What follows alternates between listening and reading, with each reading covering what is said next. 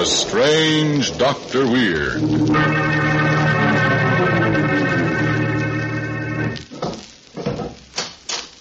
Good evening. Come in, won't you? What's the matter? You seem pale tonight. Perhaps you're working too hard. Suppose I tell you a story I've just heard that might relax you. It's about a killer who provided, prided himself on being too clever to be caught, and what happened when he met another murderer who was equally clever. I call the story When Killers Meet.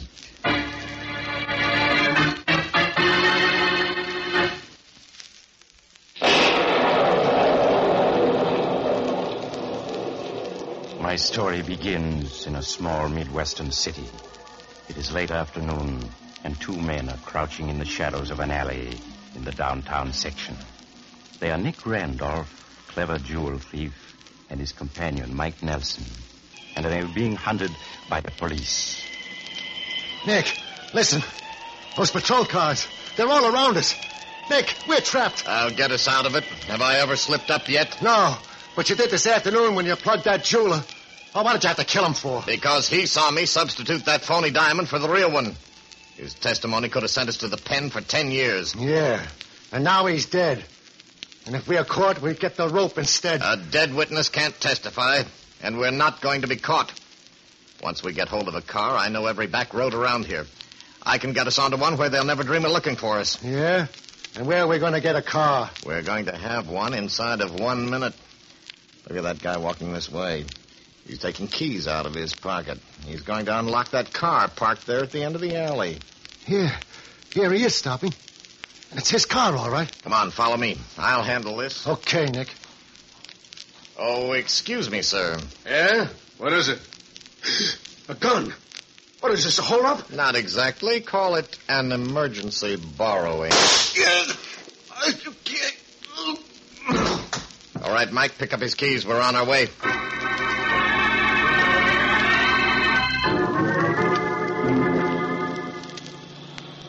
Well, Mike, you getting your confidence in me back yet? all right, Nick, I admit it. You got what it takes. I've never been caught, never been jailed, Mike. Why? Because I'm too clever. No witness has ever testified against me. I've never left a possible witness alive. See? Yeah. Yeah, I see, Nick. What's the next move? This road will take us out of the state in another hour. We have to go through a couple of villages, but nobody will stop us. They're not looking for us here. Besides, it'll be dark in 20 minutes. Uh, suppose you turn on the radio. There might be some news. Okay. Just time for the news, too. Time for the invasion. And now, please, attention, everyone. Attention, everyone. Be on the lookout for two men fleeing the state in a stolen black sedan.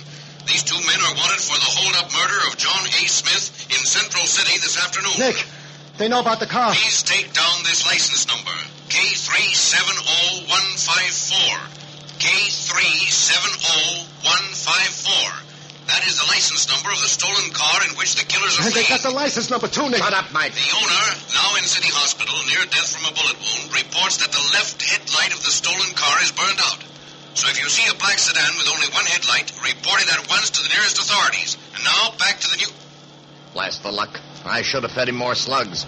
Then he wouldn't have done any talking. That's bad. What are we going to do now, Nick? Well, first, let's make sure about that headlight. I'll turn it on. And... Yeah, the left one is burned out. Well, that means we've got to get another car or they'll nab us sure. How are we going to get another buggy way out here in the country? I'll tell you how. Look, up there on top of that hill ahead of us. Huh? A bungalow with lights in the window. Yeah, and a car parked in the yard. That's the car we're going to get. And nobody's going to know we have it because we're going to make dead sure there isn't a living soul left in that bungalow to tell about it.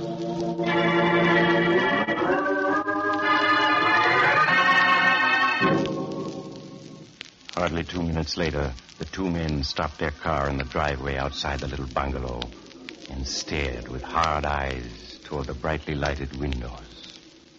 Well, here we are. See anyone around? No. Everybody must be inside. What's up, Lee? We'll go up and knock, pretend we've lost our way. Get inside, then make sure we have everybody in the house spotted. And then we start blasting, huh? That's right. And this time there'll be no slip up. Okay, let's go.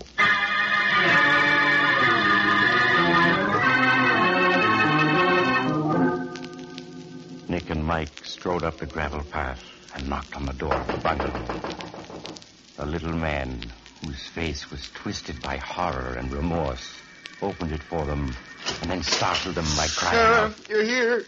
Thank heaven you came so quick. What the... Sheriff, what do you mean, Sheriff? Sheriff, I didn't mean to do it. I really didn't mean to do it. Nick, what's the guy talking about? Here, about? Sheriff, take it. Please take it. It's a poker I killed her with. A with. bloodstained poker. She's been nagging at me all day, telling me what a failure I was. How sorry she was she ever married me. And then I hit her. She fell and there was blood all over. Say, what is this, Nick? Mike, look. Good grief. It's a woman lying on the floor at the foot of the stairs. And there's blood all over her hair and on the floor beside her head. Yeah, don't you get it? We've stumbled onto a murder. This little punk has just killed his wife. Uh, doctor, with all your experience, what is the first thing you notice about people? Whether they're living or dead. Well, that does make a difference, doesn't it? And you know, Doctor, I noticed the same thing, only with hats, not people. Some hats look alive, some are dead. A hat that stays lively and in fine shape a long time after it's been bought will naturally make the rest of your clothes look worlds better. A colorless and dead looking hat can kill the good effect of even the most fashionable apparel. Hats can make a difference. Gentlemen, wear a smart looking hat that will keep its shape and help you look your best. Wear an Adam hat. They are made of fine quality material, tailored and blocked in the latest styles. And an Adam will fit your head perfectly. You're not always tugging at the brim and adjusting the crown. Remember the name Adam. An Adam hat does make a difference. Now, back to the strange Dr. Weird.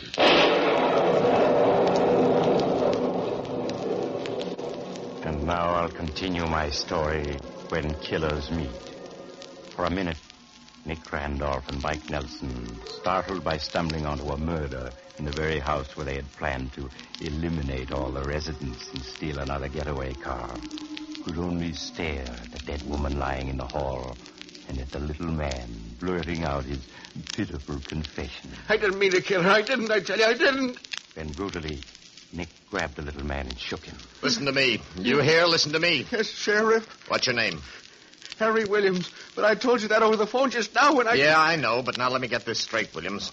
Your wife's been nagging you all day. So just now you hit her with a poker, is that it? Yeah, I just couldn't stand her nagging me anymore. Something in me snapped, but I didn't mean I didn't. I didn't. Now get control of yourself. You say you telephoned the sheriff 20 minutes ago? Yeah, but aren't you the sheriff? No, I'm not the sheriff. I was just passing, see?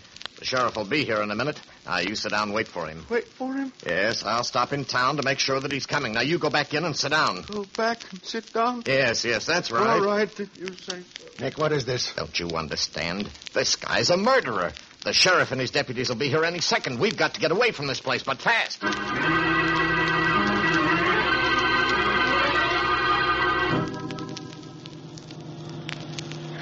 But Nick, I still don't get it.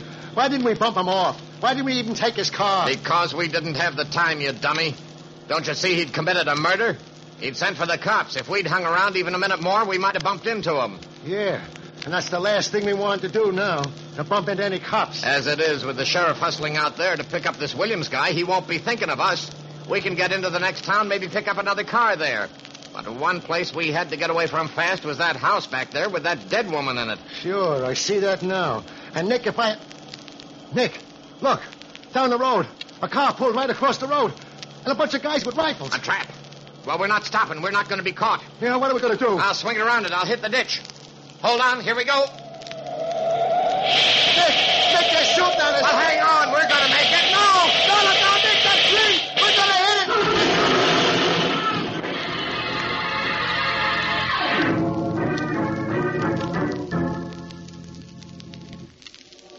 few minutes later, the local sheriff was interviewing little Harry Williams, whose murder of his wife had thrown such a monkey wrench into Nick Randolph's plans. Now, Mr. Williams, I'd like to get this whole story straight, if you don't mind. Well, you see, Sheriff, I was sitting here in the living room with Nancy, that's my wife, listening to the radio, when the broadcast came on warning everybody to watch for the two men in the sedan with one burned out headlight. Yeah? And that instant, I happened to look out the window there. Way down the road, I saw the single headlight of a car blink on for a moment. I get you. Go on, Mr. Williams. Well, I realized it must be the two killers in that car, and I knew they might decide to stop and take my car. Now, if they did, I was sure they'd kill both Nancy and myself, so we couldn't warn anybody. Right. Why they didn't do it, I still don't know. Well, you see, Sheriff, it's like this. Uh, Nancy is recovering from a broken leg, so we couldn't run out of the house and hide. Yeah? Yet, if we stayed here, the two killers might murder us. I had to think fast because it was a very tight spot. I'll say it was. So I quickly carried Nancy out and put her down on the hall floor. I told her to play dead.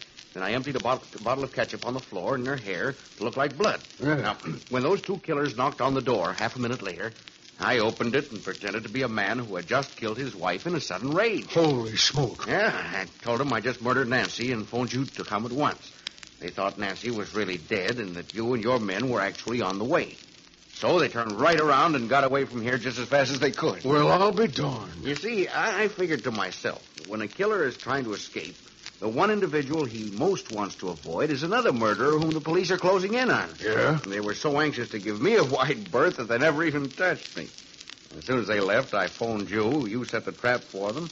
And, well, I, I guess everything worked out pretty well. Why, it worked out perfect. Say, Williams, with an imagination like yours, you ought to be a detective story writer. Well, uh, to tell you the truth, Sheriff, that's just what I am.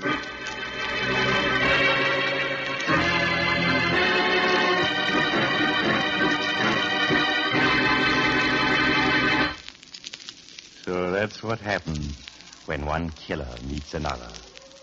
He gives him as wide a berth as possible. Only, of course, poor Nick was fooled. Harry Williams wasn't really a murderer at all. Now, what would have happened if, instead of being just a make-believe killer, little uh, Harry had uh, really been the real thing? Do you suppose that... Uh... Oh, you're leaving now. I'm sorry. I hope you'll drop in again soon. Just look for the house on the other side of the cemetery the house of Dr. Weird.